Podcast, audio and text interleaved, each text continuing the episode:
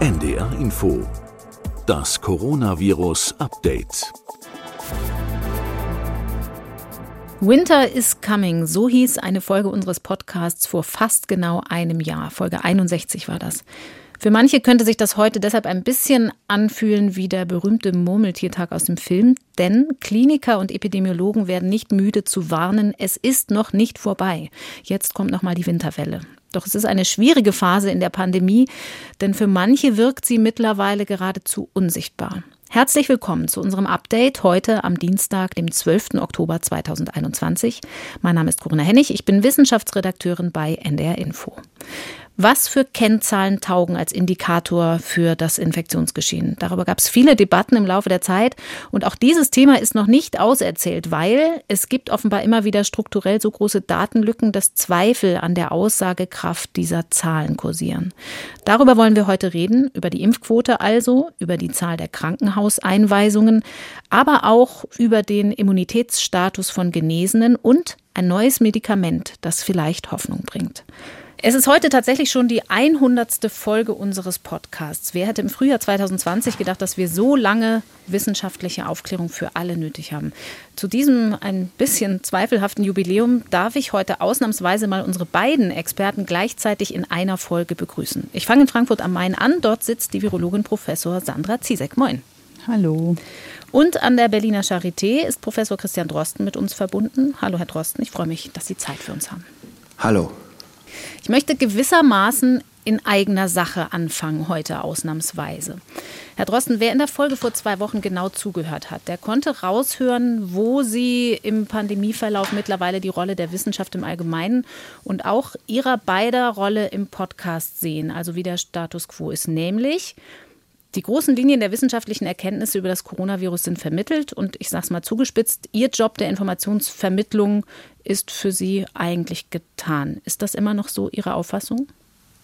Naja, der Plan am Anfang war ja letztendlich die Bevölkerung zu informieren und das in der Auffassung, dass man hier durch die Information der Bevölkerung so etwas macht wie eine Intervention, also eine medizinische Hilfsleistung für die Bevölkerung bis zu dem Zeitpunkt, zu dem es andere Mittel gibt, äh, also der Bevölkerung zu erklären, was nicht pharmazeutische Interventionen sind und wozu die eigentlich gebraucht werden und warum man das durchhalten muss.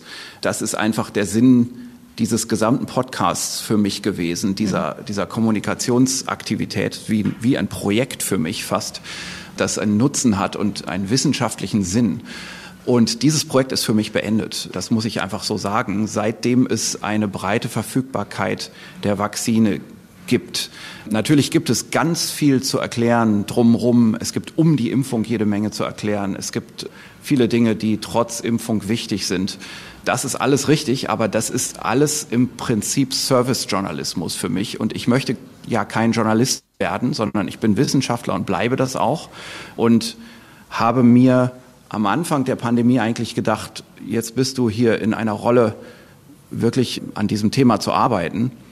Und wie kannst du jetzt den größten Unterschied machen? Also musst du jetzt ganz viele Projekte starten, musst du bestimmte Publikationen schreiben oder musst du eben was anderes machen, nämlich mhm. die Bevölkerung informieren. Dafür habe ich mich entschieden damals. Und für mich ist eigentlich diese Aufgabe durchaus auch mit einigem Erfolg jetzt erledigt. Das ist so meine Sichtweise zu dieser Projektlage. Mhm. Haben Sie auch den Eindruck, Frau Ziesek, dass die Wissenschaft gar nicht mehr so viel ausrichten kann im Sinne einer Information als nicht pharmazeutische Intervention? Mir war ja immer wichtig, dass es ein wissenschaftlicher Podcast ist und ich, ich sehe es nicht als meine Aufgabe, das politische Handeln jede Woche zu kommentieren und darauf, sage ich mal, einzugehen. Und es ist schon so, dass die neuen Erkenntnisse, die es zu den virologischen Themen gibt, dass das einfach nicht mehr die gleiche Frequenz ist wie am Anfang der Pandemie. Die Zuhörer, die regelmäßig uns hören, die sind jetzt eigentlich kompetent in dem Sinne, dass sie die Situation einschätzen können. Sie wissen genau, ja, worauf sie achten müssen, wie sich das Virus überträgt, dass es Impfstoffe gibt und wie man sich schützen kann. Und auch über zum Beispiel Testung haben wir unzählige Male besprochen. Mhm. Und deshalb denke ich auch, dass man genau schauen muss, was da weiterhin Sinn macht.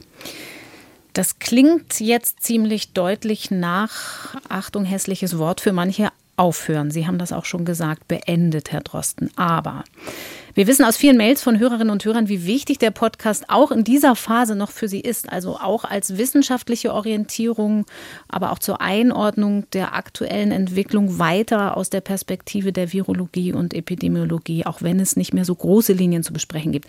Deshalb haben wir hier ein bisschen hin und her beraten hinter den Kulissen und Sie beide im Sinne unseres Publikums auch gebeten, noch ein bisschen weiterzumachen. Nun sind Sie beide jetzt auch noch hier. Das heißt, Sie bleiben uns in den kommenden Wochen erstmal erhalten hier im Podcast in gewohnter Besetzung, also abwechselnd. Wo sehen Sie die Fragen, die größeren Linien trotz allem, die wir hier noch besprechen können, zu denen Sie sich noch in der Lage sehen? Also um es nochmal zu sagen, also ich glaube, dass die, die biomedizinische Wissenschaft jetzt geliefert hat in Form der Vakzine in Form von sehr viel Wissen, das generiert wurde. Wir verstehen, wie dieses Virus übertragen wird. Und wir haben natürlich Gremien, die jetzt mit dieser Informiertheit auch weiter entscheiden können. Das müssen also jetzt nicht mehr wir hier irgendwie der Bevölkerung erklären. Mhm. Und natürlich muss man auch sagen, das Ganze ist jetzt Aufgabe der Politik. Ne? Also abgesehen von vielleicht wissenschaftlichen Gremien, die involviert sind, ist es in allererster Linie die Politik. Und ich finde es ein bisschen schwierig auch für mich, weil ich eigentlich nicht die politischen Entwicklungen und Handlungen so stark kommentieren mhm. will und mich natürlich gleichzeitig trotzdem in der Versuchung fühle, mhm. wenn wir hier so frei über Geschehnisse sprechen.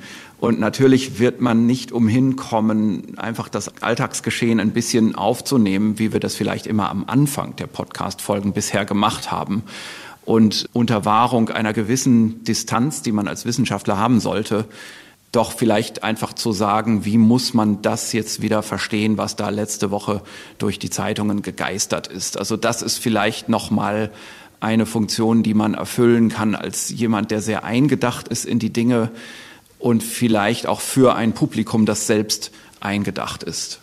Wir versuchen das heute hier schon mal ein bisschen einzuüben, auf dieses Alltagsgeschehen zu blicken und dabei trotzdem noch wissenschaftlich zu bleiben. Ein wesentlicher Aspekt bei der Frage, ob und wie lange wir hier noch weitermachen können, ist ja auch, wie arbeitsintensiv die Vorbereitung ist, für Sie beide insbesondere. Da muss man an der Stelle vielleicht auch noch mal betonen, dass Sie das ja quasi nebenher machen, seit einem bzw. anderthalb Jahren, neben Ihrer regulären Arbeit auch kein Geld dafür bekommen. Und jetzt geht auch der reguläre Hochschulbetrieb für Sie beide wieder los. Frau Ziesek, darauf haben Sie auch zwischendurch mal hingewiesen hingewiesen. Also einmal Butter bei die Fische. Wir werden voraussichtlich nicht mehr ganz so ausführlich sein in den nächsten Folgen, also kürzer im Podcast. Aber wir behalten die Forschungsliteratur schon noch mit einem Auge im Blick. Ja, also ich denke schon, dass wir natürlich auf ja, falsche Wichtung, falsche Informationen eingehen, wenn mal wieder eine Schlagzeile erschienen ist und man einfach nicht weiß, wie ist jetzt diese neue Mutation einzuschätzen. Und ich kann mir auch vorstellen, dass wenn es mal in einem Monat ein besonderes Paper gibt, was so ein Paper-Highlight ist, dass man das dann auch ein bisschen genauer bespricht. Aber ansonsten denke ich, werden die Folgen auf jeden Fall viel, viel kürzer werden. Okay, dann wollen wir für heute gleich mal ein paar Daten unter die Lupe nehmen, die als Indikatoren für die Infektionsdynamik immer so herangezogen werden, aber teilweise offenbar korrekturbedürftig sind und so ein bisschen in den Schlagzeilen waren. Zunächst aber noch mal ganz allgemein gefragt, Frau Ziesek, einmal mehr hat man den Eindruck, wenn man so rausguckt, viele halten die Pandemie jetzt tatsächlich auch schon ein bisschen für vorbei. Man sieht, dass der Umgang mit Masken laxer wird, ob 2G oder 3G kontrolliert wird, ist örtlich sehr unterschiedlich. Beunruhigt Sie das weiterhin oder sagen Sie, man muss das vielleicht auch jetzt schon als Teil des Übergangs zum endemischen Zustand akzeptieren, als Vorbereitung darauf? Hm. Ja, mich erinnert das gerade so ein bisschen an letztes Jahr, also so ein bisschen mhm. wie ein Déjà-vu. Da war das ja genauso, auch wenn die Bedingungen natürlich ohne Impfstoffe ganz andere waren. Und man kann nur immer wieder sagen, dass weltweit natürlich die Pandemie ganz sicher nicht vorbei ist. Wir haben in einigen Ländern eine ganz niedrige Impfquote von unter 10 Prozent immer noch. In den USA, wenn man da mal hinschaut, die haben eine Inzidenz von ungefähr 200 pro 100.000 und auch viele Krankenhausaufnahmen noch. Und wenn man zum Beispiel mal nach England schaut, da müssen immer noch sehr viele Menschen hospitalisiert werden, deutlich mehr als in anderen europäischen Ländern, zum Beispiel Portugal oder Spanien. Da ist ja fast ein Faktor 20 Unterschied. Mhm. Und man muss sagen, es gibt immer noch ungelöste Probleme. Wir haben immer noch keinen Impfstoff für Menschen unter zwölf, also für die Kinder. Wir wissen noch nicht alles über die Dauer der Immunität. Und wir sind ja auch gerade erst dabei, die Drittimpfung für Risikogruppen anzufangen und sind damit noch gar nicht fertig, sage ich mal. Mhm. Und jetzt hinzu kommt noch die Saisonalität. Also das Wetter wird schlechter, wir gehen wieder mehr in Innenräume. Und das alles spricht eher dafür, dass natürlich die Pandemie noch nicht vorbei ist. Mhm. Jetzt haben wir vor zwei Wochen, Herr Drosten, aber schon mal drüber gesprochen, dass die digital übermittelten Impfquoten wahrscheinlich zu niedrig liegen, weil gar nicht alle Impfungen gemeldet werden. Teils aus strukturellen Gründen, teils weiß man auch gar nicht so genau warum. Das Robert-Koch-Institut hatte sich vor ein paar Wochen schon mal andeutungsweise dazu geäußert und jetzt gibt es die offizielle Mitteilung. Also, es geht um eine Telefonumfrage im Rahmen der siebten Covimo-Studie, das Covid-19-Impfquoten-Monitoring in Deutschland. Da werden alle zwei bis vier Wochen 1000 Personen befragt befragt auf der Grundlage von Marktforschungsdaten. Und diese Befragung suggeriert eine um 10 bis 12 Prozentpunkte höhere Impfquote. Das RKI hat jetzt gesagt, so eine Umfrage ist fehlerbehaftet, deswegen korrigieren wir die Zahl geschätzt schon mal nach unten und dann landet man möglicherweise bei einer Impfquote von schon 84 Prozent aller Erwachsenen mit einer Dosis und 80 Prozent vollständig geimpfter. Das ist jetzt nicht so richtige Evidenz, so eine Umfrage, aber kann das trotzdem ein bisschen zuversichtlicher stimmen, so wie wir es jetzt auf dem Papier haben? Hm, naja, also wir haben genau genommen schon vor vier Wochen das erste mhm. Mal drüber gesprochen. Also ich habe es immer mal so nebenbei fallen gelassen. Das ist also gar nichts Neues. Das RKI hat das auch im Sommer schon kommuniziert und auf einmal geistert es jetzt plötzlich durch den Blätterwald, auch noch verbunden mit einem Vorwurf ans RKI und an Lothar Wieler, hat vielleicht eine Eigendynamik entwickelt, das Ganze und ist nach meiner Ansicht überhaupt nicht dem RKI anzulasten.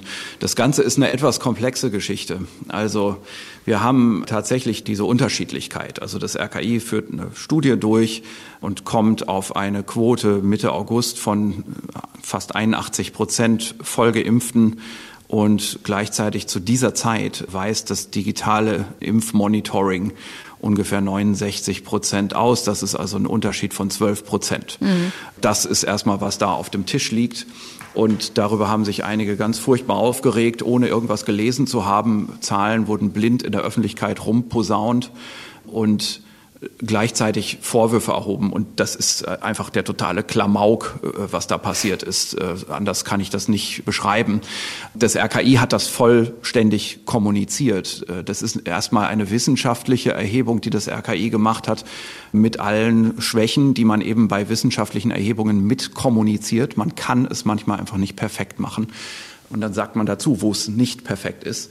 Und man muss vielleicht auch erstmal die Grundintention des RKI da verstehen. Die haben das eben deswegen gemacht, weil sie schon längst vorher, angefangen im Frühjahr, gewarnt haben, dass die Daten, die zusammenkommen werden beim Impfquotenmonitoring, so wahrscheinlich nicht vollständig sein werden. Und die haben im Prinzip zur Selbstkontrolle oder zur Systemkontrolle, denn das Impfquotenmonitoring ist nun auch wieder nicht alleine auf, auf dem Mist des RKI gewachsen, hm.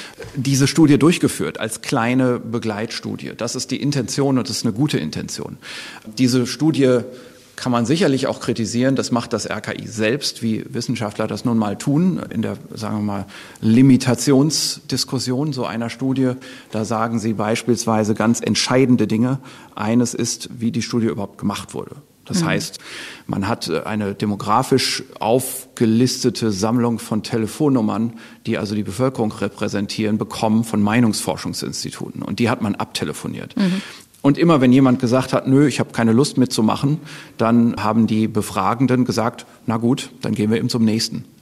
Und wenn man das so macht, dann kann man sich ja schon vorstellen, was passiert.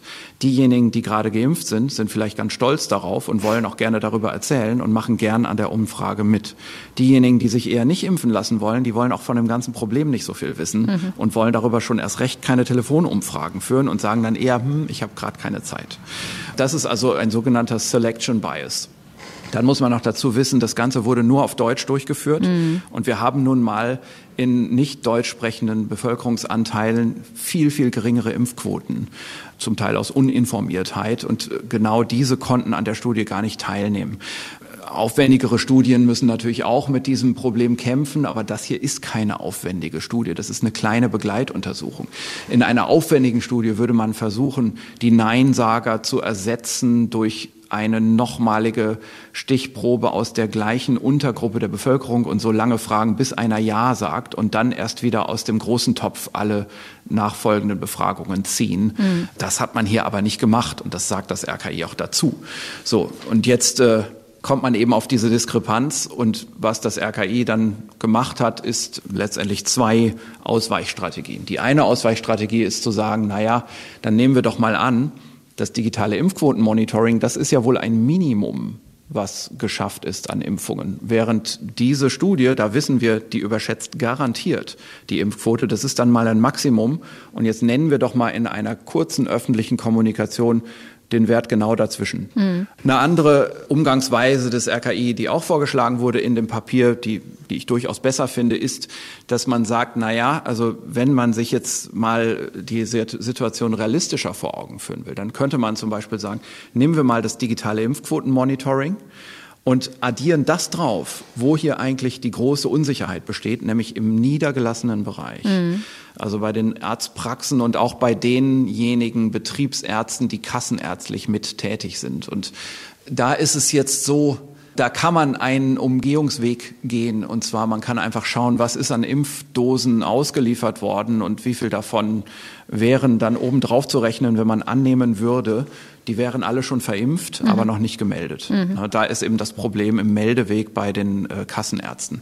Da kommt man darauf, dass man eigentlich so ungefähr 2,7 Prozent obendrauf schlagen müsste bei denjenigen, die über 18 sind. Und wenn man jetzt mal rechnet, also wir haben diese Woche aktuelle Zahlen in der Gesamtbevölkerung, eine Impfquote von 65 Prozent ungefähr. Nach dem ähm, offiziellen Meldewesen. Genau, nach dem digitalen Impfquotenmonitoring, nach den bekannten offiziellen Zahlen. Und man würde mit einem Dreisatz jetzt diese 2,7 Prozent nochmal auf die Gesamtbevölkerung umrechnen, müsste man 2,24 Prozent addieren und dann wären wir statt 65 bei 67,3 ungefähr. Und der Unterschied ist irrelevant für mhm. die Bewertung der Gesamtsituation. Also alle diese öffentliche Aufregung ist wirklich komplett umsonst. Die Situation hat sich überhaupt nicht geändert. Vieles in der medialen Kommunikation waren dann äh, mehrfache Kommunikationsungenauigkeiten. Beispielsweise, wenn man sagt, ah, Triumph 80 und einige sagen sogar 85 Prozent mhm. der Erwachsenen, die sind doch schon geimpft. Ja, der Erwachsenen. Aber wir müssen nun mal mit der Gesamtbevölkerung rechnen und nicht mit den Erwachsenen. Ne? Also da muss man einfach schon sagen, eine gewisse Präzision in dem, was man in der Öffentlichkeit sagt, sollte man doch wirklich selbst von Politikern auch verlangen können. Und selbst auch übrigens von Journalisten sollte man verlangen können, dass solche Aussagen nochmal überprüft werden anhand der Lektüre eines zweieinhalbseitigen PDF-Dokuments, das öffentlich verfügbar ist. Mhm. Also viel mehr kann ich da jetzt nicht zu sagen, außer eine Sache. Man möchte offenbar öffentlich nach Schuldigen hier suchen. Ich würde dazu denjenigen, die diese Schuldigen-Suche betreiben möchten, mal empfehlen, auf dieses Meldesystem zu schauen. Denn dort liegt ja das große Problem und dieses Meldesystem hat sich nicht das RKI ausgedacht, sondern das ist offensichtlich und dazu muss man einfach nur mal die Corona-Impfverordnung vom 30. August, die ja öffentlich verfügbar ist, mal anschauen, dann sieht man schon anhand dieser Regelung, was für ein Gezerre da geherrscht haben muss zwischen der Kassenärztlichen Bundesvereinigung und den anderen Mitspielern, zu denen vor allem das Bundesgesundheitsministerium natürlich gehört. Wahrscheinlich hat das RKI auch mitgesprochen. Aber ich denke, die Kompliziertheit und die Langsamkeit der Umsetzung, die eben dazu führt, und das ist das eigentliche Problem, dass die Meldedaten aus diesem niedergelassenen Bereich, aus den Arztpraxen der kassenärztlichen Versorgung und aus den vertragsärztlich tätigen Betriebsärzten, mhm. dass diese Meldedaten erst meistens im nächsten Quartal, also manchmal im nächsten Monat, aber in der Regel im nächsten Quartal erst zusammenkommen. Das liegt natürlich nicht am Robert Koch Institut, sondern das hat wahrscheinlich die Kassenärztliche Bundesvereinigung so verhandelt und festgelegt. Ja, also ich will das jetzt gar nicht bewerten, aber was ich bewerten möchte, ist diese unilaterale Schuldzuweisung in den Medien ans Robert Koch Institut. Die ist so nach meiner Ansicht nicht gerechtfertigt. Und ich bin jetzt alles andere als nah dran am RKI. Ich habe da keine persönlichen Verbindungen und äh, sehe durchaus die Arbeit des RKI an anderen Stellen auch diskussionswürdig, äh, mhm. wie bei jeder großen Gesundheitsbehörde im Moment. Muss man das auch im Nachhinein, der, im Nachgang der Pandemie genau anschauen, bewerten und sagen, wo kann man es verbessern, welche Sachen sollte man eher lassen. Das wird kommen, aber das gehört, glaube ich, jetzt nicht in diese Art von medialer Debatte.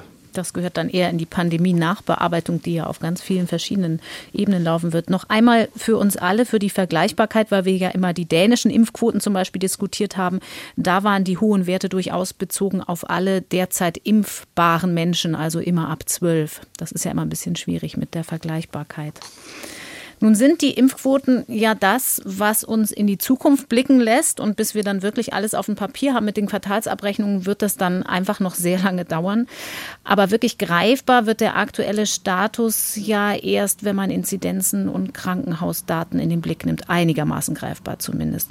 Frau Ziesek, wenn wir uns diese Zahlen mal jetzt vor Augen führen, dann ist es im Moment, finde ich, nicht so ganz leicht fassbar. Der R-Wert rangiert laut Robert Koch Institut gerade knapp unter 1. Die Sieben-Tages-Inzidenz ist bundesweit ganz unterschiedlich. In einigen Landkreisen in Süd- und Ostdeutschland liegt sie auch über 100 oder sogar über 200, andernorts viel niedriger. Unter Kindern sinkt sie so teilweise minimal. In den höchsten Altersgruppen 80 plus steigt sie wieder ein bisschen an. Das passt auch so zu dem, was wir im Divi-Intensivbettenregister sehen. Wo stehen wir, was die vierte Welle angeht? Können Sie das irgendwie für uns einordnen?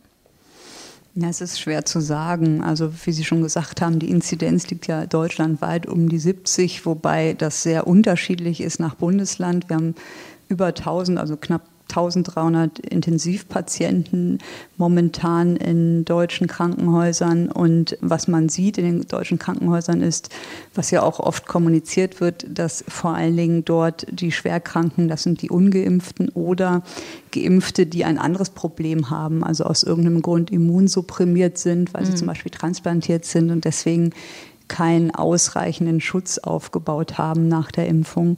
Und wie es weitergeht, finde ich ja schwierig. Ich denke, im Moment befinden wir uns auf so einem Plateau und jetzt fallen die kostenlosen Tests weg. Da haben ja viele Kollegen schon ihre Sorge geäußert, dass das wieder zu mehr Infektionen führen könnte, weil mhm. weniger Tests durchgeführt werden und einige sich das auch nicht leisten können. Und ja, im Moment muss man einfach weiter abwarten. Jetzt kommen die Herbstferien wieder dazu. Das hat zumindest den Effekt, dass die Schulen in den Herbstferien geschlossen sind und sich dort die Infektionen beruhigen. Aber wir haben auch schon oft gesehen, dass nach den Ferien gerade die Infektionen wieder zugenommen mhm. haben. Und wie gesagt, der Herbst kommt der Herbst kommt. Da müssen wir einmal noch auf einen weiteren Indikator gucken. Jetzt hatten wir eben die offiziellen RKI-Zahlen bei den Impfquoten schon am Wickel. Es gibt ja noch die Hospitalisierung, also die Zahl der Krankenhausaufnahmen. Und die, so war dann in der politischen Steuerung die erklärte Absicht, soll ja Hauptindikator sein mittlerweile aus politischer Sicht, weil sich das Risikoprofil der Bevölkerung durch die Impfung ja geändert hat. Jetzt wissen wir aber schon seit einiger Zeit, dass auch diese Werte nicht eins zu eins der tagesaktuellen Realität in den Krankenhäusern entsprechen, weil es da immer so viele Nachmeldungen gibt, weil das dauert. Nun haben die Kollegen in den Redaktionen, die die Daten kontinuierlich auswerten, sich das immer mal wieder genauer angesehen, zum Beispiel meine Kollegen im Datenteam des NDR. Und ihre Analyse hat ergeben, es dauert inzwischen bundesweit gesehen 21 Tage, also drei Wochen, bis die Neuaufnahmen wirklich weitgehend erfasst sind, zumindest zu 95 Prozent. Woran liegt sowas? Ja, das ist eine gute Frage. Also was wir sehen, ist sicherlich, dass es einen Meldeverzug gibt und dass die Daten unvollständig sind. Ich selber muss sagen, finde es wichtig, auf Hospitalisierungsraten zu schauen, aber habe nie verstanden, warum das jetzt das Maß aller Dinge sein soll, weil was oft vergessen wird, ist, dass natürlich auch unterschieden werden muss, welche Art von Krankenhaus schaue ich mir eigentlich an. Es gibt ja Grundversorger in kleinen Städten oder ländlichen Regionen es gibt die Maximalversorger, die Universitätskliniker und was ganz interessant ist, der Verband der Universitätskliniker hat ja gerade auch die Zahlen veröffentlicht, dass ein Drittel, also 33 Prozent der Beatmeten Covid-Patienten in Universitätskliniker behandelt worden. Das mhm. heißt, diese Kliniken haben natürlich eine viel größere Last an der Pandemie als ein kleines Haus im Vergleich. Und wenn man dann mal sich anteilig anschaut, was machen die Universitätskliniker an allen Krankenhäusern aus, so sind das nur zwei Prozent. Also wir haben 35 Universitätskliniken in Deutschland und 1914 Krankenhäuser. Und das ist, glaube ich, auch ein bisschen der Grund, warum das in der Öffentlichkeit so verzerrt oft wahrgenommen wird. Also es gab ja auch die Aussagen von Kollegen, in, gerade auch in Universitätskliniken, wo wir natürlich durch unsere Arbeit ebenfalls in einem Universitätsklinikum mehr Einblick haben, die über Überlastung klagen, die sagen, die Betten sind voll. Und dann gab es immer wieder auch in, bei Twitter oder den Social Media Aussagen, also ich sehe nichts, bei mir ist alles in Ordnung. Und das ist natürlich ein Grund dafür, dass die meisten Patienten wirklich in den Universitätskliniken behandelt werden, weil jeder möchte für sich selber natürlich die beste Behandlung haben, die beste Therapie. Das ist zum Beispiel auch diese Lungenersatztherapie, die ECMO-Therapie, haben wir auch schon mal drüber gesprochen. Mhm. Und sowas kann einfach nicht jedes Krankenhaus. Und deswegen würde ich mir eigentlich auch gerne wünschen, dass man die Belastung der Hauptträger, also der Universitätskliniker, auch noch mal mit anschaut und auch da noch mal genau schaut, vielleicht nicht nur auf die Universitätskliniken, sondern auch auf die Abteilung, weil auch innerhalb eines Hauses kann die Belastung sehr unterschiedlich sein. Ich möchte ja nicht mit einer Lungenentzündung und mit einer Lungenersatztherapie in der Unfallchirurgie oder in der Augenheilkunde mhm. liegen, sondern natürlich in der inneren Medizin oder Anästhesie, Intensivmedizin. Und dieses Bild wird meines Erachtens nicht wirklich durch die Hospitalisierungsrate abgedeckt und dadurch kommt es für die Öffentlichkeit dann oft zu widersprüchlichen Aussagen von Kollegen, die aber, wenn man sich genau anschaut, wer die Aussage tätigt und wie die Belastung wirklich im Krankenhaus ist, eigentlich relativ klar ist. Und das Problem ist einfach, selbst wenn Sie eine niedrige Hospitalisierungsrate haben, aber die Betten, die Intensivbetten auf einer Stationen in einem Uniklinikum voll sind, dann hat das Konsequenzen, nämlich dass Spezialeingriffe, die nur dort erfolgen, wie große Krebsoperationen, Eingriffe an der Bauchspeicheldrüse, Transplantation, dass die natürlich darunter leiden. Eine Schilddrüse oder eine Leistenbruch kann jedes Krankenhaus, sage ich mal, versorgen. Da haben wir keine Probleme.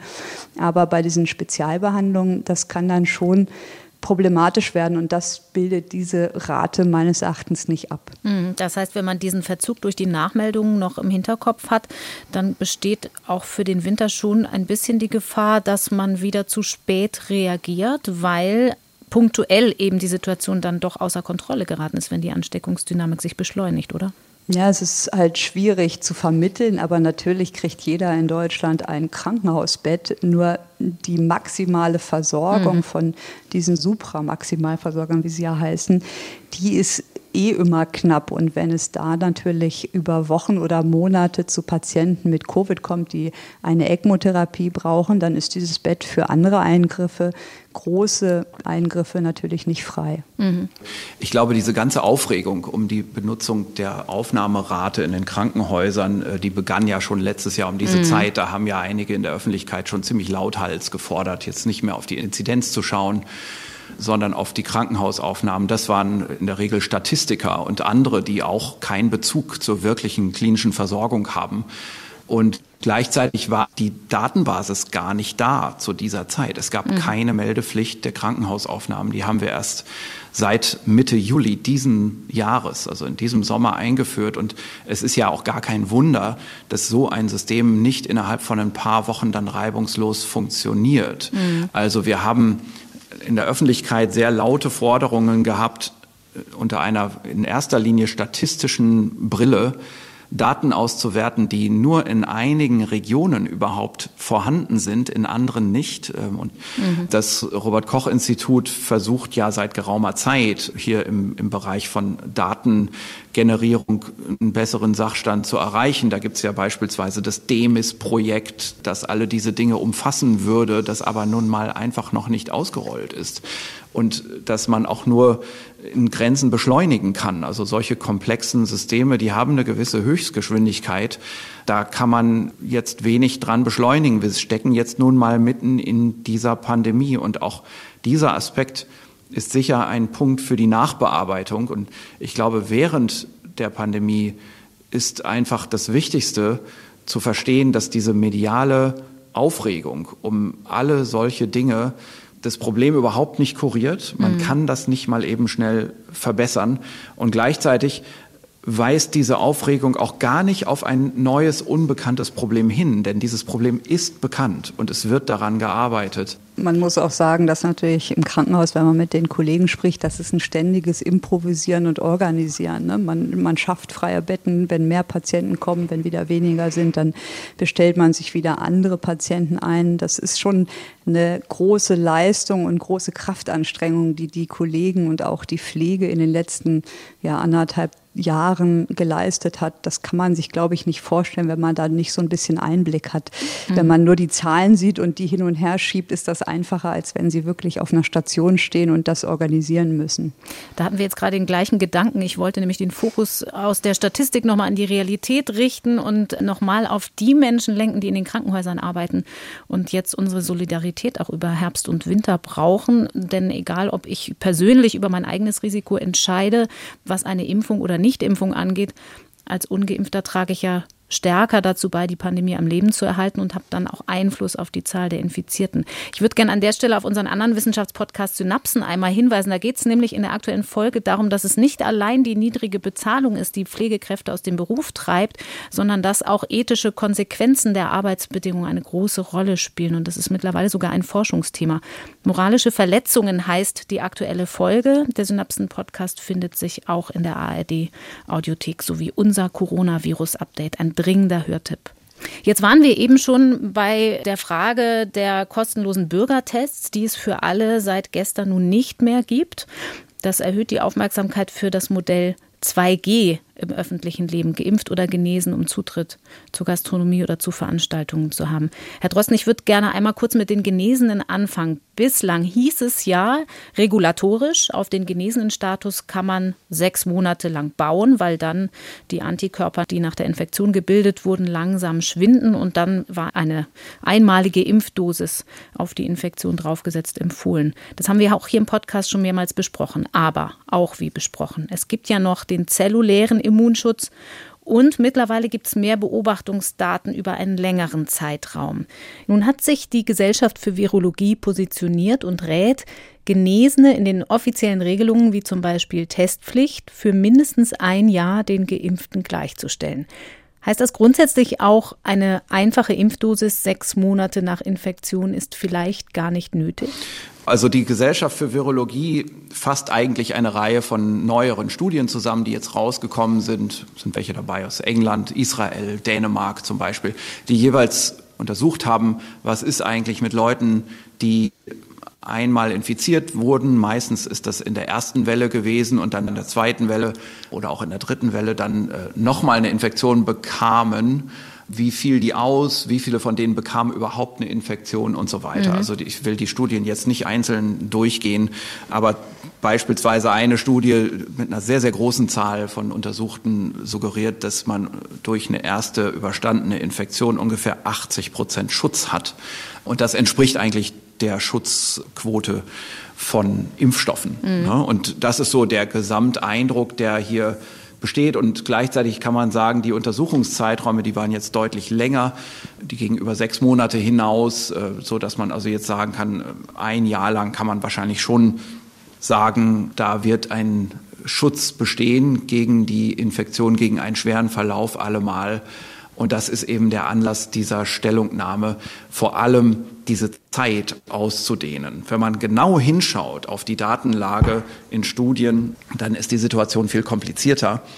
Was man sagen sollte und sich klar machen sollte, ist äh, die Impfung die macht einen relativ konstanten Schutz. Die ist sehr gut in Studien beschrieben. Da weiß man eigentlich ziemlich, was man hat, während bei der Infektion eine größere Streubreite existiert. Ganz einfach, äh, wir kriegen unterschiedlich viel Virus ab in der Infektion. Manche haben eine stille Infektion, die sie gar nicht bemerken. Andere haben eine symptomatische Infektion. Und man muss sich schon klar machen, in solchen Studien, die immer basieren vor allem auf ja, PCR-Testergebnisse, da wird immer eine gewisse Betonung auf symptomatische Verläufe mhm. bestehen. Das heißt, zu sagen, wenn ich weiß, ich habe eine Infektion überstanden und die wurde PCR getestet bestätigt, dann impliziert das ja auch, ich hatte Symptome. Mhm. Sonst hätte ich mich ja kaum PCR testen lassen damals. Ja, dann hatte ich also einen symptomatischen Verlauf. Und ich glaube, für diese Situation kann man sehr gut jetzt inzwischen sagen, wer mal symptomatisch das Ganze hatte, der wird danach auch gut geschützt sein, fast so wie bei einer Impfung. Ich würde aber dennoch sagen, zur Sicherheit würde ich nach bestehender Empfehlung nach einem halben Jahr eine einzelne Impfdosis mhm. haben wollen, als jemand, der das überstanden hätte.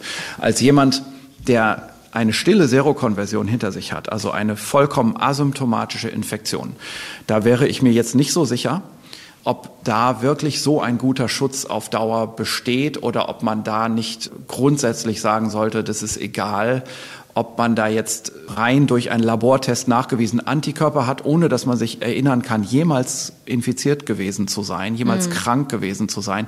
Das ist wahrscheinlich ein schwächerer Immunstimulus, der wahrscheinlich auch einen schwächeren Schutz vermittelt. Und da würde ich doch sehr klar empfehlen, eine ganz normale Impfung durchzuführen, auch mit beiden Dosen, mhm. ähm, ohne da jetzt die Wertigkeit dieser Labordiagnostik in Zweifel ziehen zu wollen. Das wird stimmen. Wenn man mhm. Antikörper hat, dann wird man das gehabt haben, diese Erkrankung. Auch das wissen wir inzwischen.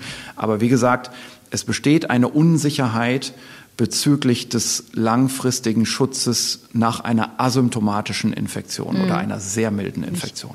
Ich, ich habe das ja mit unterzeichnet, deswegen ich würde noch zwei Sachen gerne ergänzen, mhm. weil mich danach so viele Leute kontaktiert haben. Das eine ist, das ist eine Stellungnahme unserer Gesellschaft für Virologie und keine bindende Maßnahme für die Politik. Also mhm. ich kann jetzt die Gesetze dadurch nicht ändern und natürlich gelten immer noch die die Vorgaben der Politik und nicht die Vorgaben unserer Stellungnahme. Und das ist das eine. Und das andere ist, dass viele Leute dann verunsichert waren, ob sie sich nach sechs Monaten jetzt impfen lassen können, wenn sie die Infektion durchgemacht haben oder das sogar gefährlich sei. Und das kann man auch ganz klar beantworten mit Ja, man kann sich impfen lassen. Ich sehe da auch keine Probleme. Nur das hat halt doch bei einigen dazu geführt, dass sie verunsichert waren. Mhm. Wenn man den Forschungsstand noch mal so ein bisschen zusammenfasst, was den Schutz nur vor Infektion angeht, also auch dafür, dass ich das Virus unbemerkt weitergebe und keine Symptome entwickle nach Impfung, aber auch nach überstandener Infektion mit Symptomen. Das ist vergleichbar, Geimpfte und Genesene, oder? Wahrscheinlich sind es so zwei, drei Monate, die die Antikörper da noch bleiben und danach greift aber der zelluläre Immunschutz gegen schweren Verlauf. Kann man das so sagen? Naja, also einen Schutz gegen schweren Verlauf haben beide, die Geimpften ja, genau. und die Überstandenen. Dass die Antikörper weggehen, wissen wir ja mhm. nach einer Zeit. Die gehen auch nicht alle gleichzeitig weg. Zuerst gehen die IgA-Antikörper weg, die, die eher den Schleimhautschutz vermitteln, nach der Impfung zumindest. Und dann später gehen auch die IgG-Antikörper weg. Es gibt ja eine, eine Studie dazu, die jetzt nochmal die Übertragung angeschaut mhm. hat nach der Impfung. Die verlinken wir hier auch. Wenn wir uns das Modell 2G in der Praxis angucken, dann gibt es immer mal wieder Berichte von Veranstaltungen, bei denen es eben trotz Immunität durch Impfung oder Infektion dann noch Ansteckungen gibt. Ein Beispiel war zum Beispiel gerade hier in Hamburg. Da hat das zuständige Gesundheitsamt das dokumentiert. Da gab es 200 Menschen, die haben in einer Bar gefeiert, ohne Maßnahmen. Offenbar alle geimpft oder genesen. Und dann hat es aber trotzdem 20 Ansteckungen gegeben, dokumentiert zumindest. Das wäre dann jeder Zehnte. Das könnte ja egal sein, wenn niemand erkrankt. Das ist dann das, was wir in einem endemischen Zustand irgendwann haben. Aber jetzt, in dieser Situation, ist es für die Pandemie-Dynamik ja nicht ganz egal. Ist es da nicht ein Gedanke, wer 2G vorübergehend möglicherweise trotzdem noch mit Tests abzusichern? Hm, also das ist relativ strategisch. Man muss sich, glaube ich, immer fragen, in welcher Situation man jetzt ist, welchen Weg man gesellschaftlich eingeschlagen hat. Man muss diese Testung also entweder bevölkerungsweit machen, dann hat sie einen Sinn, oder man muss eine Impfstrategie haben, die es im Prinzip obsolet, also überflüssig macht, dass man testet. Und Gesellschaften, die es geschafft haben, ihre Impflücken zu schließen, die können im Prinzip ohne Testung agieren. Und da wollen wir eigentlich auch ja hin, mhm. auch aus strategischen Gründen. Wir haben also keine Impfpflicht von politischer Seite, also muss es doch einen Nutzen für diejenigen geben, die sich impfen lassen. Also allein von der Motivation her gedacht. Und wenn mhm. die sich weiterhin dauernd für alles Mögliche testen müssen, dann ist dieser Nutzen für viele eigentlich passé. Mhm. Und man kann mal schauen, beispielsweise in England wird im Moment die Diskussion geführt, ob man nicht sehr, sehr lange noch durchgehend alle Leute, egal ob geimpft oder nicht geimpft, testen sollte. Was in England jetzt vergleichbar ist mit uns, ist eine relativ mäßige Impfquote. Was in England anders ist, ist, man hat hier die Bewegungsfreiheit schon ganz weitgehend geöffnet unter dem Eindruck, dass eine hohe Immunitätsquote oder Seropositivität mhm. besteht. Also über 95 Prozent haben Antikörper, weil eben so viele Leute schon infiziert waren. Jetzt sieht man, mit dem Laufenlassen der Infektionstätigkeit, die eben jetzt passiert, trotz Impfung und überstandener Infektion, hat man eben doch relativ viel Virus im Umlauf, sehr hohe tägliche Fallzahlen und das Ganze beruhigt sich nicht so richtig nachhaltig und man hat eben doch große Sorge vor einer jetzt möglicherweise kommenden Überlastung des mhm. Gesundheitssystems. Es sind schon relativ viele Todesfälle pro Tag, also besorgniserregend viele. Und in dieser Situation fragt man sich eben doch, ob man nicht zurück muss zu einer dauerhaften, weitflächigen Testung. Und da möchte man eigentlich, wenn man das sieht, einen Schritt zurücktreten und sagen, Leute, eigentlich ist die Lösung anderswo. Mhm. Und zwar, es ist doch klar, wir können nicht irgendwann beschließen, dass wir einfach alles aufmachen, sondern das ist ein gradueller Prozess.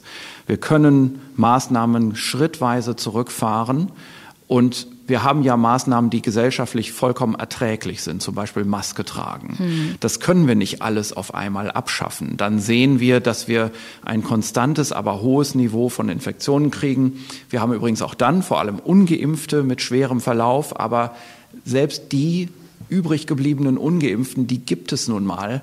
Und wie gesagt, in England sind es relativ viele, weil dort eben geistig die Genesenenquote drauf addiert wird. Aber der Schutz der Genesenen ist nicht so konsistent. Mhm. Ja, und wir haben viele Tote in England im Moment und wir können da, glaube ich, uns nicht leisten, dahin zu gehen. Und ich glaube, es ist nicht richtig, erst einfach zu öffnen und dann zu sagen, ah, vielleicht sollten wir doch wieder anfangen zu testen, weil wir sind uns nicht so ganz geheuer, sondern es ist einfach besser zu sagen, erstmal fahren wir die Impfquote so hoch, wie wir eben nur können. Das Allerwichtigste ist das Schließen der Impflücken mhm. und dann öffnen wir schrittweise, ein Schritt nach dem anderen. Das finde ich übrigens auch. Ich wollte nur ergänzen, es kann bestimmte Situationen geben, wo das sinnvoll ist, weiter zu testen und auch Maske zu tragen. Zum Beispiel, wenn man im Krankenhaussetting denkt, ne, dass man Kontakt hat zu Immunsupprimierten, zu Menschen unter Chemotherapien oder im Alten- und Pflegeheim.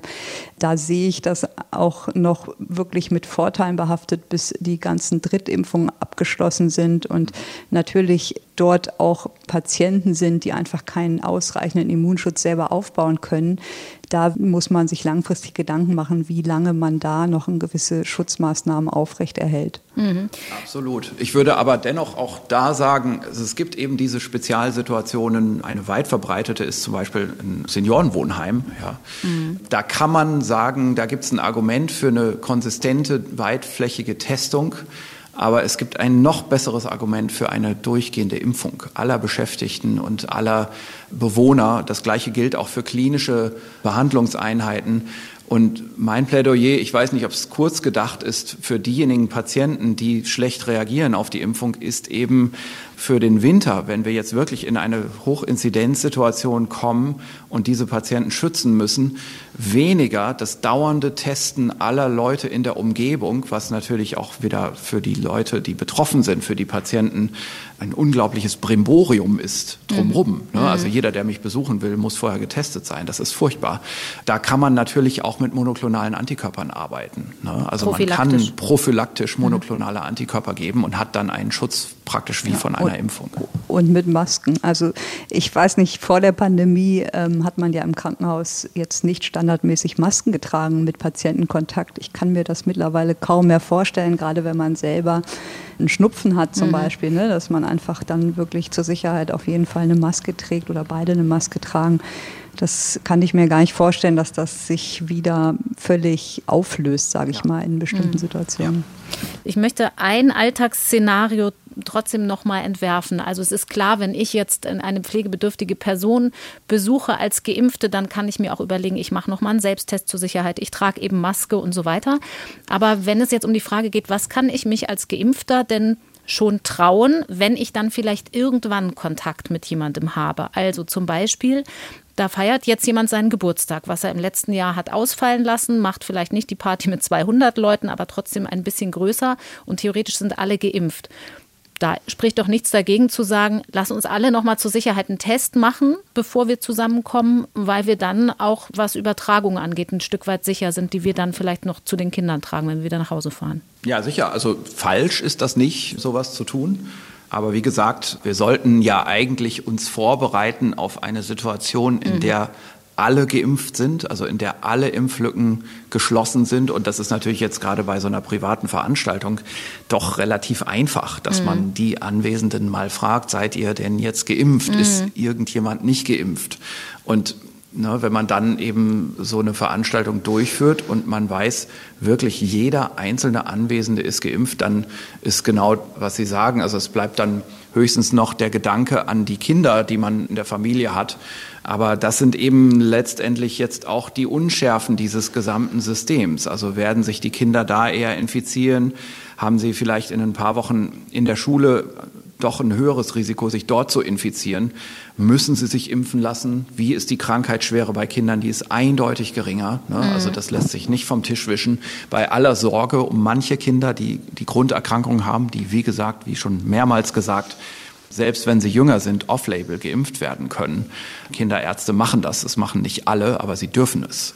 Diese Unschärfen, die wird es natürlich immer noch geben. Und letztendlich müssen wir uns überlegen, gesellschaftlich, kommen wir dahin, dass wir alle Impflücken geschlossen haben über die Impfung und können dann öffnen? Oder wird das Virus das Schließen der Immunitätslücken erledigen? Mhm.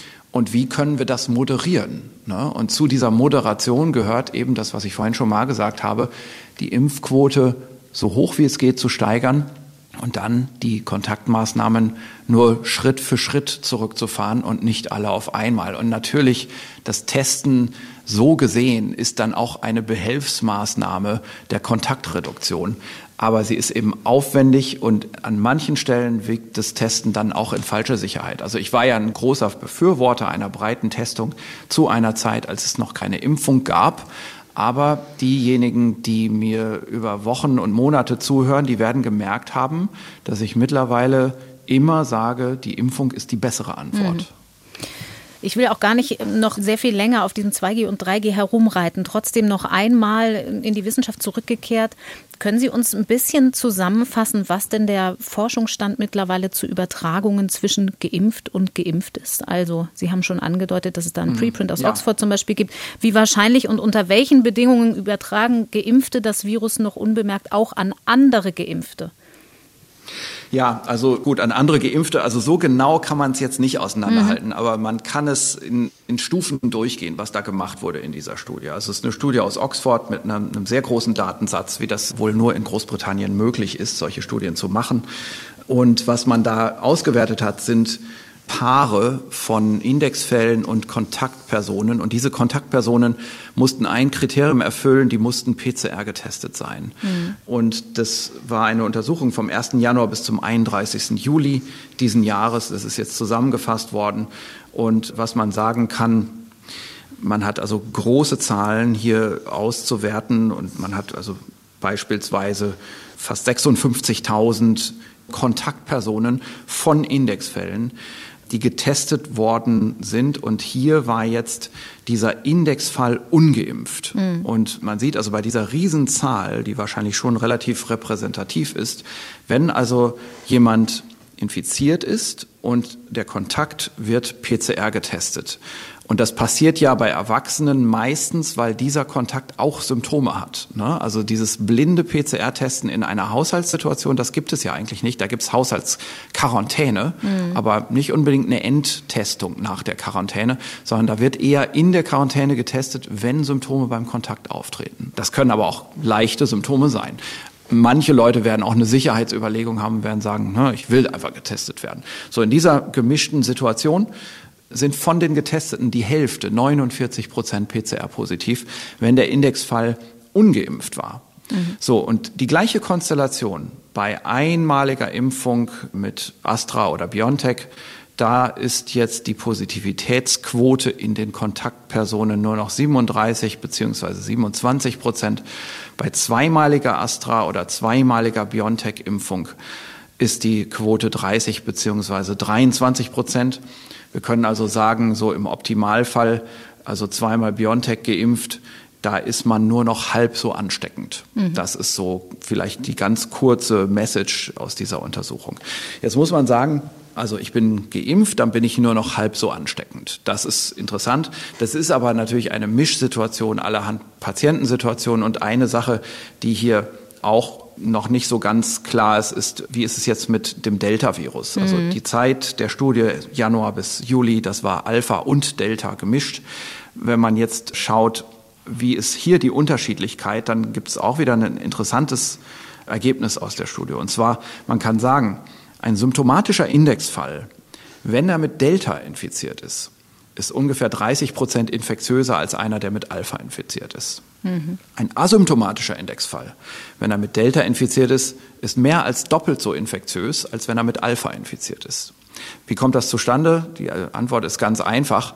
Dennoch ist ein asymptomatischer grundsätzlich weniger infiziert. Wir reden hier von relativen und nicht von absoluten Risiken. Mhm. Aber trotzdem interessante Konnotation wegen der asymptomatischen Übertragung. Ne? Also wir haben jetzt eben in unserer Sozialsituation, die wir uns gerade zusammen fantasiert haben, unsere Party, da sind eben möglicherweise in ein paar Wochen bis Monaten, wenn wir in der Hochinzidenzzeit im Winter sind, da sind Delta-Infizierte asymptomatische in dieser Gruppe von Geimpften. Mhm. Und das ist schon jetzt eine interessante Konnotation. Übrigens aber hier bei diesen Zahlen ist jetzt nicht unterschieden nach Impfstatus.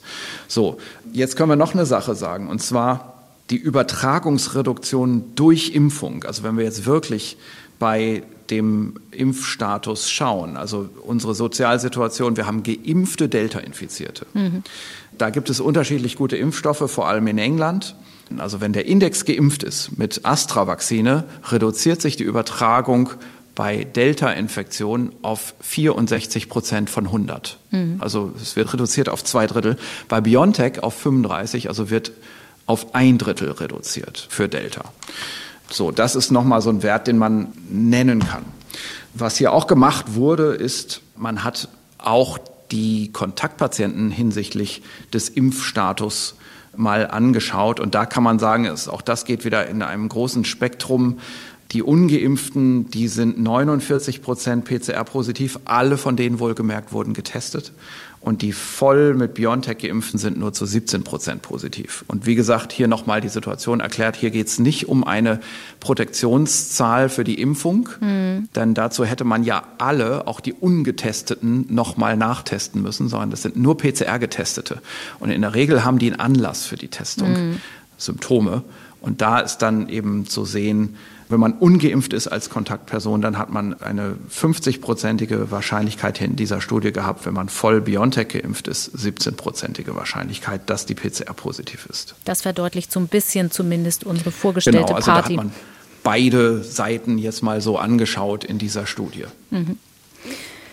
Frau Zizek, es gibt ein paar Änderungen in den Empfehlungen der Ständigen Impfkommission, über die man hier zumindest kurz noch mal reden könnte. Die STIKO rät jetzt nicht nur Menschen mit unterdrücktem Immunsystem, sondern auch allen über 70-Jährigen zu einer dritten Auffrischimpfung. Und Wer mit Johnson Johnson geimpft wurde, also mit einer einmaligen Dosis, wie das da vorgesehen ist, der sollte sich eine zweite Impfung abholen, weil die Wirksamkeit insbesondere gegen Delta sich als deutlich geringer erwiesen hat als bei den anderen Impfstoffen.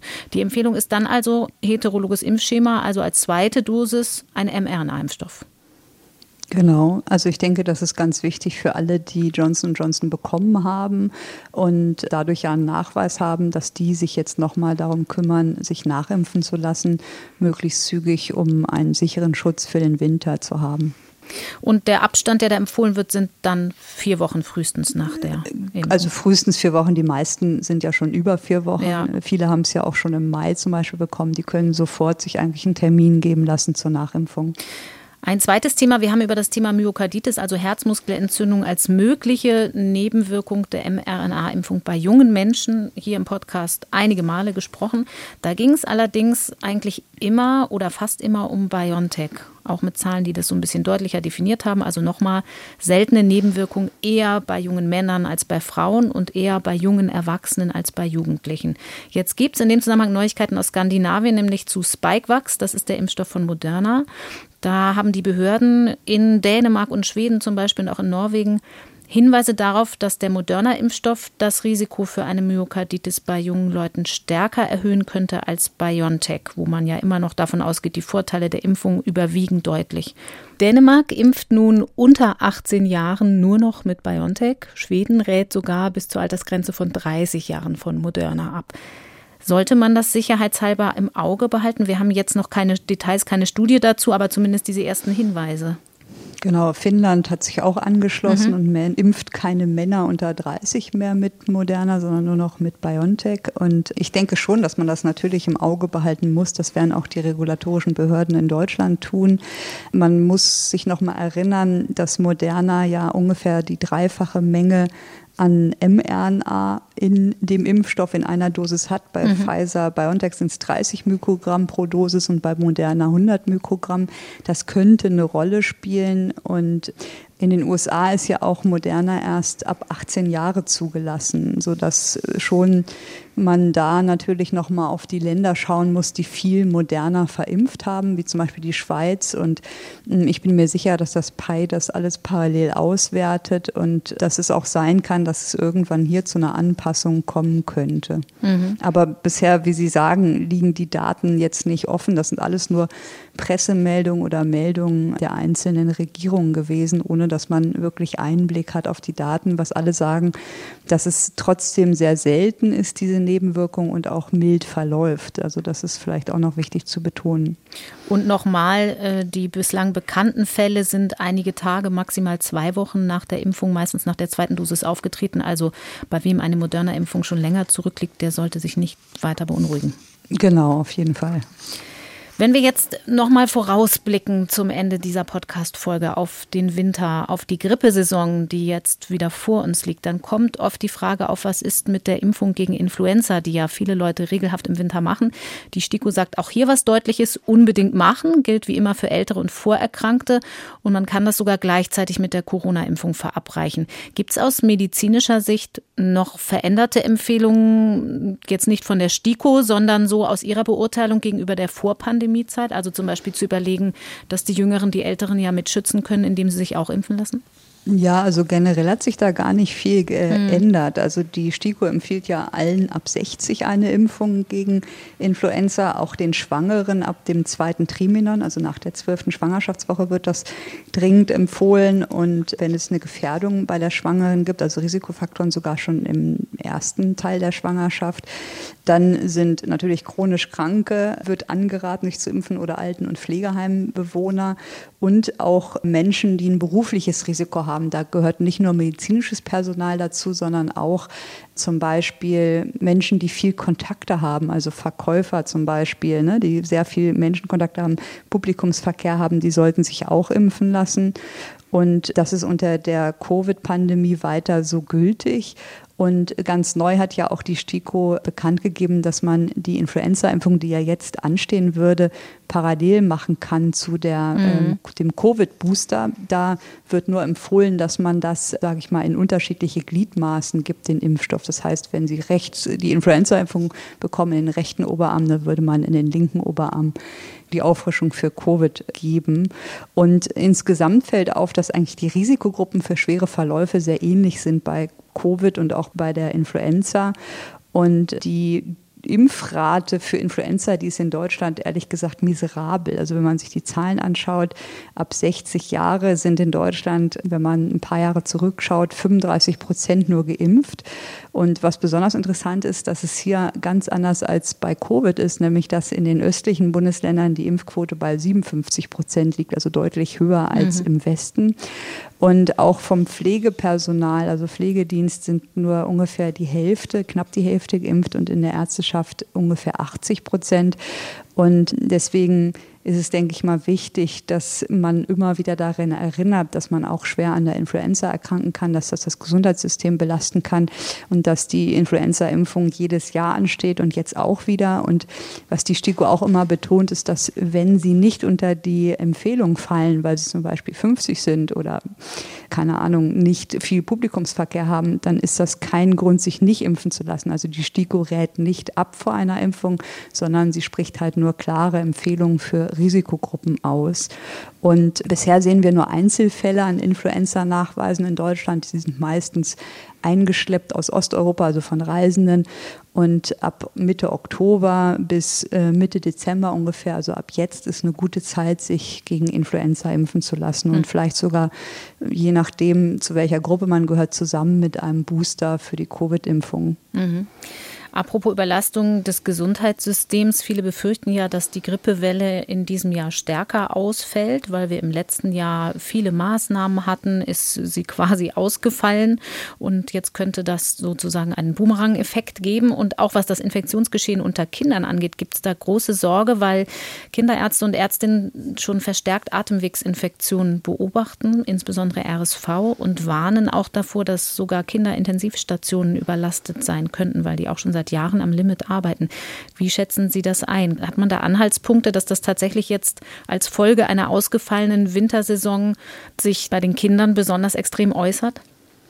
Ja, hier werden manchmal in der Öffentlichkeit so verschiedene Dinge vermischt, habe ich das Gefühl. Also erstmal kann man grob sagen, dass wenn man wieder vermehrt Kontakte hat, wenn die Kinder in den Kindergarten gehen, in die Schule gehen, dass natürlich die Anzahl der Kontakte steigt und dann das Virus auch einfach, also generell Viren die Möglichkeit haben, sich zu verbreiten und einen Wirt zu finden und das nutzen die natürlich aus. Also das mhm. heißt, das ist schon mal normal, dass es mehr Infektionen gibt. Dann hat jetzt unser Immunsystem durch das letzte Jahr und durch das Masketragen jetzt keinen, wie soll ich sagen, Defekt bekommen. Wir sind deswegen nicht irgendwie immunsupprimiert oder sowas. Das ist natürlich auch falsch. Es funktioniert ganz normal und wenn man einen Infekt bekommt, tut es das, was es tun soll.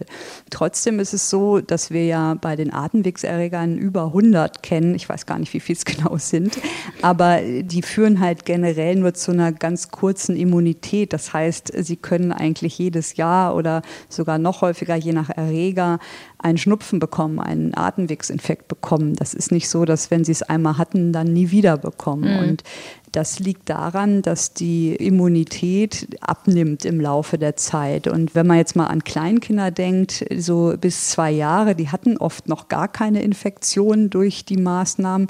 Und die machen dann die Erstinfektion zum Beispiel dann später durch. Das heißt nicht mit 0 oder 0 bis 1, sondern im Alter von zwei Jahren. Und da aber die 0 bis 1-Jährigen ebenfalls die Infektion durchmachen, sind es einfach mehr als an der absoluten Anzahl von Personen, weil es einfach mhm. ja, mehr Menschen gibt oder mehr kleine Menschen gibt, die noch nicht eine Erstinfektion hatten. Und bei Älteren ist es so ähnlich. Da kann es dazu führen, dass man ja Teilimmunitäten verliert, was ganz normal ist über die Zeit und dass dann, wenn man wieder in Kontakt kommt, natürlich Infektionen bekommt. Das ist aber im Grunde genommen normal und es ist auch schwer, finde ich, einzuschätzen, weil wir natürlich so eine Phase wie jetzt in der Pandemie mit Maskentragen über langen Zeitraum, mit Kontaktbeschränkungen so noch nie erlebt haben. Mhm. Deswegen muss man das schon weiter beobachten. Wir kennen das ja bereits, haben wir, glaube ich, schon im Frühjahr oder Sommer drüber gesprochen, aus den australischen Berichten, dass das vorkommt. Und eigentlich sehen wir jetzt das Gleiche. Mhm. Stichwort Maske tragen, da gibt es ja auch eine hochemotionale Diskussion um die Maskenpflicht in Schulen. Da gibt es Argumentationen in beide Richtungen. Die einen sagen, die Masken müssen auf jeden Fall weg, damit man eine solche Häufung, spätere Häufung anderer Infektionen nicht noch weiter provoziert. Und die umgekehrte Argumentation sagt aber, wenn das Gesundheitssystem jetzt Richtung Winter im Kinderbereich an seine Grenzen stößt, wäre es da nicht auch im Sinne der Kinder ein Gedankenwert, noch eine Saison lang zu mitigieren, also Maßnahmen aufrechtzuerhalten, solange das Coronavirus in den Schulen auch noch kursiert. Wie sehen Sie das? Ja, wir haben es eigentlich vorhin schon gesagt, dass man die Maßnahmen nur schrittweise mhm. zurückführen sollte. Und ich persönlich äh, sehe da im Moment keinen großen Sinn, jetzt alles fallen zu lassen an Maßnahmen, weil wir stehen kurz vor der Zulassung eines Impfstoffs für Kinder. Und warum soll man jetzt noch auf den letzten Metern unseres Marathons zum Kinderimpfstoff riskieren, dass sich ganz viele Kinder infizieren, die sich vielleicht hätten gern impfen lassen? Und deswegen finde ich das einfach aus dem Grund schon alleine nicht sinnvoll, jetzt alles fallen zu lassen, weil Masken sind preiswert, sie haben wenig Einschränkungen, also sind eigentlich eine sehr, ja, eine Maßnahme, die nicht sehr beeinflusst und ich finde auch gerade mit dem, mit dem Wetter, also mit dem Herbst-Winter-Wetterumschwung, das einfach unpassend, jetzt alles fallen zu lassen. Man muss halt immer wieder schauen, korrigieren, aber ich denke nicht, dass das sinnvoll ist, jetzt diese kurze Zeit, die man noch überbrücken muss, das alles sein zu lassen. Hm. Eine Frage noch zu dem Kinderthema. Wir hatten vor vier Wochen, Frau Ziesek, schon mal sowas wie die Anfangsevidenz für eine gute Nachricht im Zusammenhang mit der Delta-Variante, gerade in Bezug auf Kinder unter zwölf ohne Impfstoff. Da geht es um das multisystemische Entzündungssyndrom, als PIMS auch bekannt, mhm. das ja eine Folge sein kann, mehrere Wochen nach einer Infektion mit dem Coronavirus. Das könnte könnte eventuell seltener geworden sein mit der Delta-Variante. Jetzt gibt es neue Daten aus den USA und aus Deutschland, aber so ganz klar ist das Bild noch nicht, oder? Nee, ich habe mir lange die Daten angeguckt und mit Kollegen gesprochen, also unter anderem mit dem Kollegen aus Essen, der ja sehr viele Patienten hatte, der auch mal hier im Podcast war. Mhm. Und das Einzige, was ich sicher sagen kann, dass es PIMS weitergibt, das hat sich nicht erledigt mit Delta, das Problem. Es gibt immer noch Fälle. Und dass wenn die Inzidenz bei Kindern ansteigt, also die Anzahl der Infektionen, dann steigt auch die Inzidenz von PIMS an. Mhm. Ob das jetzt viel weniger, viel mehr gleich häufig ist, lässt sich meines Erachtens noch nicht endgültig sagen. Die deutsche Situation ist so, dass, und das sagen auch die Amerikaner im Moment, dass sie zwar einen Anstieg sehen, dass es aber nicht vergleichbar ist mit der Welle unter Alpha. Das heißt aber für mich nicht, wenn man mal drüber nachdenkt, dass das unbedingt sein muss, dass jetzt Delta weniger PIMS macht. Ich könnte mir auch vorstellen, dass andere Faktoren eine Rolle spielen, nämlich, dass wir im Moment ja die Kinder sehr großzügig testen. Ja, mhm. also zum Beispiel der Kollege ist ja in Nordrhein-Westfalen, da werden ja diese Lolli-PCR-Tests durchgeführt und die Dunkelziffer wird einfach wahrscheinlich viel geringer sein und man hat viel mehr Infektionen gefunden, die man vorher vielleicht übersehen hatte. Und deshalb sieht man vielleicht im Moment weniger von diesen PIMS-Fällen. Anteilig. Außerdem kann es auch sein, dass die einfach später noch kommen. Wie gesagt, ich finde es im Moment sehr schwer einzuschätzen. Es sieht im Moment für Deutschland entspannt aus auf der PIMS-Welle, sage ich mal, obwohl man da auch ordentlich Meldeverzüge hat. Da haben wir schon über die Datenlage haben wir schon gesprochen. Trotzdem gibt es PIMS noch und dann habe ich überlegt, was macht man da draus? Ich denke, so aus klinischer, ärztlicher Sicht ändert sich eigentlich nichts. Es gibt weiter PIMS, man muss als Arzt dran denken, wenn man entsprechende Symptome sieht. Mhm. Und ich würde deswegen jetzt, weil vielleicht es seltener ist, nicht irgendwelche Maßnahmen anpassen oder ändern oder auch die Impfabsichten jetzt ändern. Dafür ist es viel zu früh, um dazu was sagen zu können. Mhm. Ein letztes Thema würde ich gerade auf Twitter gelesen. 35 neue Fälle von PIMS seit Anfang Oktober in Israel. Also da hat man ja im September gesehen, dass die Übertragung im Schulbetrieb sehr stark ansteigt, äh, mhm. wie es auch in anderen Ländern ist, wo man früh geöffnet hat. Und das scheint jetzt das Resultat zu sein. Also das ist, sind schon viele Fälle, wenn man sich überlegt, wie viele Kinder es gibt in dieser Bevölkerung von ja, knapp 10 Millionen Leuten. Auch da gibt es ja so einen großen Zeitverzug. Sie haben es ja schon gesagt, Frau Ziesek, weil das ja erst Wochen nach der Infektion auftritt. Und wenn man dann nochmal Nachmeldungen dazu rechnet, dann müssen wir vielleicht einfach noch ein paar Wochen abwarten, bevor man noch ein bisschen mehr sieht für Deutschland. Ja, also wie gesagt, es kann auch daran liegen, dass man einfach viel genauer getestet hat und sich dadurch das Verhältnis verändert hat. Es gibt weiter PIMS-Fälle und wie ich gesagt habe, wenn die Inzidenz bei Kindern ansteigt, dann steigt natürlich auch die Anzahl der PIMS-Fälle an. Mhm. Und ehrlich gesagt, ist es mir dann auch egal, ob es 1 zu 3000 oder 1 zu 10.000 ist. Es gibt diese Erkrankung und natürlich muss man darauf reagieren. Ein letztes Thema würde ich heute hier gerne noch anschneiden, das uns auch immer wieder beschäftigt hat: Medikamente gegen Covid-19. Herr Drosten, wir haben zuletzt zusammenfassend mal darüber gesprochen, dass das Hauptproblem in dem Bereich ja ist, dass man eigentlich fast immer zu spät kommt, weil man einen schweren Verlauf am Anfang eben oft noch nicht ahnt und darum noch nicht behandelt wird, zum Beispiel mit monoklonalen Antikörpern, auch weil die intravenös verabreicht werden müssen. Jetzt hat der Hersteller Merck in den USA einen Zulassungsantrag angekündigt für ein antivirales Medikament, das als Tablette verabreicht wird. Das kann also auch der Hausarzt geben. Molnupiravir heißt das. Ist die Hoffnung also berechtigt, dass das die Lage zumindest ein bisschen besser machen könnte, schon wegen der Verabreichungsform? Naja, das ist jetzt das erste Mal ein Medikament, bei dem man einen wirklichen klinischen Nutzen sieht. Ein Medikament, das direkt gegen das Virus mhm. wirkt mhm. und das jetzt kein monoklonaler Antikörper ist. Und es gibt da jetzt nur eine Pressemitteilung, mehr habe ich nicht gesehen, aber es, wenn, wenn ich es richtig in Erinnerung habe, werden so ungefähr die schweren Verläufe halbiert dadurch. Mhm. Jetzt muss man aber sagen, das waren natürlich optimal selektierte Patienten. Ne? Das sind also Patienten gewesen, die so früh diagnostiziert wurden im Verlauf, dass man eben nicht zu spät kommt, mhm. die dann sofort fünf Tage lang dieses Medikament bekommen haben und die von ihrer Grundkonstellation her aber auch ein Risiko haben für einen schweren Verlauf. Das heißt, das sind Patienten, bei denen man auch wirklich was bewirken kann, wenn man das Virus eindämmt. Und bei denen hat man dann diesen Effekt gesehen. Mhm. Ähm, und der Effekt einer Vakzine, wenn man die jetzt als prophylaktisch Vaccinierte verglichen hätte mit Unvakzinierten, wäre natürlich viel, viel, viel größer gewesen. Dennoch, das ist ein Medikament, das man ernst nehmen muss als antivirales Medikament. Es ist sehr gut, dass es das gibt. Das wird in selektierten Situationen einen Nutzen bringen. Allerdings ist das überhaupt keine Alternative gegen eine Impfung. Also man mhm. kann anhand dieser Pressemitteilung oder dieser Daten jetzt nicht sagen, selbst wenn das Medikament schon verfügbar wäre, was es ja nicht ist, dass man deswegen jetzt sagen könnte, ich lasse mich nicht impfen, denn es gibt ja jetzt ein Medikament. Das mhm. wäre also ein absoluter Trugschluss. Das haben auch alle Kliniker gesagt, die sich dazu geäußert haben, die die Situation im Krankenhaus ja haben mit den Medikamenten. Einmal aus Interesse. Das wirkt gegen die Virusvermehrung. Also es hemmt die Replikation. Mhm. Kann man vereinfacht sagen, es baut Mutationen ins Virus ein, die es zu seinem Nachteil verändern? Also so wirken solche Substanzen. Mhm. Diese antiviralen Substanzen, die wirken häufig dadurch, dass Fehler in der Genomreplikation zu beobachten sind und man spricht dann von einer Fehlerkatastrophe für das mhm. Virus. Also da bleibt praktisch kein Genom mehr übrig, das noch lebensfähig ist. Das wäre die eine Erklärung. Eine andere Erklärung ist aber auch, dass das Replikationsenzym selbst durch diese Substanzen gehemmt werden. Und noch eine andere Erklärung ist, dass bestimmte Änderungen im Zellstoffwechsel auftreten, die mit der Synthese der Bausteine der Nukleinsäuren zu tun haben. Also so ganz klar sind diese Wirkmechanismen immer nicht. Ich weiß nicht, ob das bei dem Molnupiravir schon richtig untersucht ist. Also ich denke, ich könnte das wissen, wenn ich das nachgelesen hätte, habe ich aber nicht.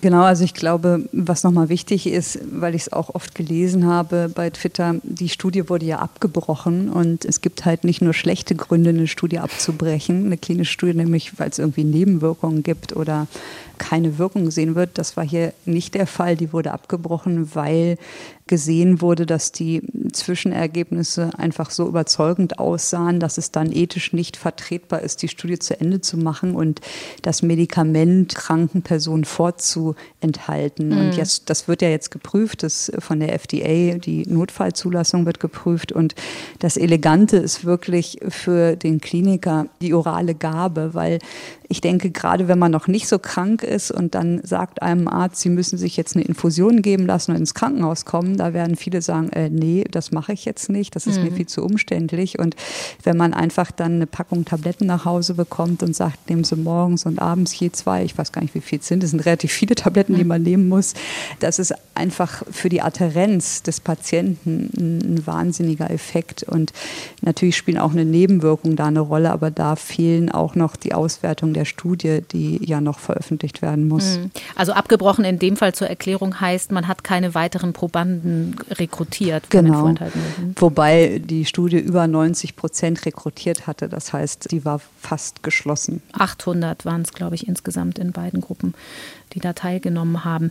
Es ist jetzt schon klar geworden, dass es in der Zeitperspektive für die vierte Welle natürlich nichts bringt und dass es eben kein Ersatz für die Impfung sein kann. Aber für die Zeit danach kann doch das Medikament durchaus dann vielleicht wichtig werden, wenn wir dann in einem endemischen Zustand sind und zum Beispiel Geimpfte mit einem hohen Risiko trotzdem schwere Verläufe haben können. Das ist genau die Situation, wo man dann das Medikament gleich verabreichen kann sozusagen. Genau, und das ist natürlich eleganter, als wenn man, wie gesagt, ins Krankenhaus kommen muss für eine Antikörpertherapie. Und es ist auch preiswerter im mhm. Vergleich. Preiswert bedeutet auch in globaler Perspektive wäre das auch wichtig. Ja, also eine Verfügbarkeit ist natürlich auch mhm. ein Thema, dass man die monoklonalen Antikörper nicht in jedem Land verabreichen kann und das natürlich leichter verfügbar ist in Tablettenform. Mhm. Man muss natürlich äh, sich die, die klinische Situation vielleicht eher aber auch ein bisschen so vorstellen wie bei Influenza. Ne? Also mhm. da hat man das ja auch. Man kann impfen, man tut es nicht durchgehend, alle sind irgendwie schon ein paar Mal in ihrem Leben vorher infiziert und haben eine Grundimmunität. Jetzt gibt es den schweren Fall, der ins Krankenhaus kommt. Mhm. Der kommt in der Regel zu spät ins Krankenhaus. Ne? Also diese, diese Situation, dass man eben einen Patienten mit einer schweren Influenza-Pneumonie sieht und dann noch Tamiflu gibt, die ist klassisch und man kommt da natürlich mit dem Tamiflu einfach zu spät. Mhm. Und das wird hier mit dieser Substanz und Covid-19 auch ähnlich sein. Da äh, sollte man sich jetzt also nicht denken, dass es demnächst keine schweren Verläufe mehr geben wird, wenn erstmal alle geimpft sind und dann kann man eben diese Substanz geben, um die verbleibenden Immunitätslücken noch zu schließen. So einfach wird das nicht sein. Das ist genau richtig, weil das ist natürlich der letzte Strohhalm. Wenn man dann am Bett des Patienten steht, dann gibt man dem natürlich, was man geben kann, aber es wird in der Situation dem Patienten wahrscheinlich nicht mehr helfen können. Und das haben wir schon bei Remdesivir auch gesehen. Und deswegen ist ganz wichtig, was Christian Drosten gesagt hat, das ist kein Ersatz für eine Impfung. Also man kann sich jetzt nicht darauf verlassen, ich brauche mich nicht mehr impfen lassen, weil es gibt ja jetzt diese Tablette. Es bleibt wie immer an jeder Podcast-Folge eigentlich nur der Schlusssatz: Impfen, impfen, impfen. Das ist das Einzige, wie wir aus der Pandemie rauskommen. Und von der Zeit danach sind wir leider noch ein Stück weit entfernt. Umso wichtiger für manche heute die Nachricht zu hören, dass wir hier im Podcast trotz allem noch ein bisschen weitermachen, auch wenn viele wichtige Fragen längst nicht mehr wissenschaftlich beantwortet werden können. Wir bedanken uns zum 100. Mal heute bei Ihnen beiden, Christian Drosten und Sandra Ziesek. Und ich wünsche Ihnen noch eine gute Woche. Gleichfalls. Bis dann. Das Skript und alle Quellen zu dieser Folge finden sich wie gewohnt, sobald sie fertig sind, unter ndr.de slash Corona-Update. Und hier an dieser Stelle hören wir uns also in zwei Wochen wieder. Wenn Sie bis dahin weiter Podcast hungrig sind, dann möchte ich einmal mehr auf unseren Literaturpodcast Eat, Read, Sleep hinweisen. Den macht unter anderem meine Kollegin Katharina Marenholz, die hinter den Kulissen auch für das Coronavirus-Update eine wichtige Rolle spielt. Ich habe den leider aus Zeitgründen schon länger nicht mehr hören können, habe jetzt ein bisschen Entzug, zumal man den auch gut hören kann, wenn man gerade selbst nicht zum Lesen kommt. Also, dringender Tipp, Eat, Read, Sleep zu finden in der ARD Audiothek. Mein Name ist Corinna Hennig. Bis bald. Das Coronavirus Update. Ein Podcast von NDR Info.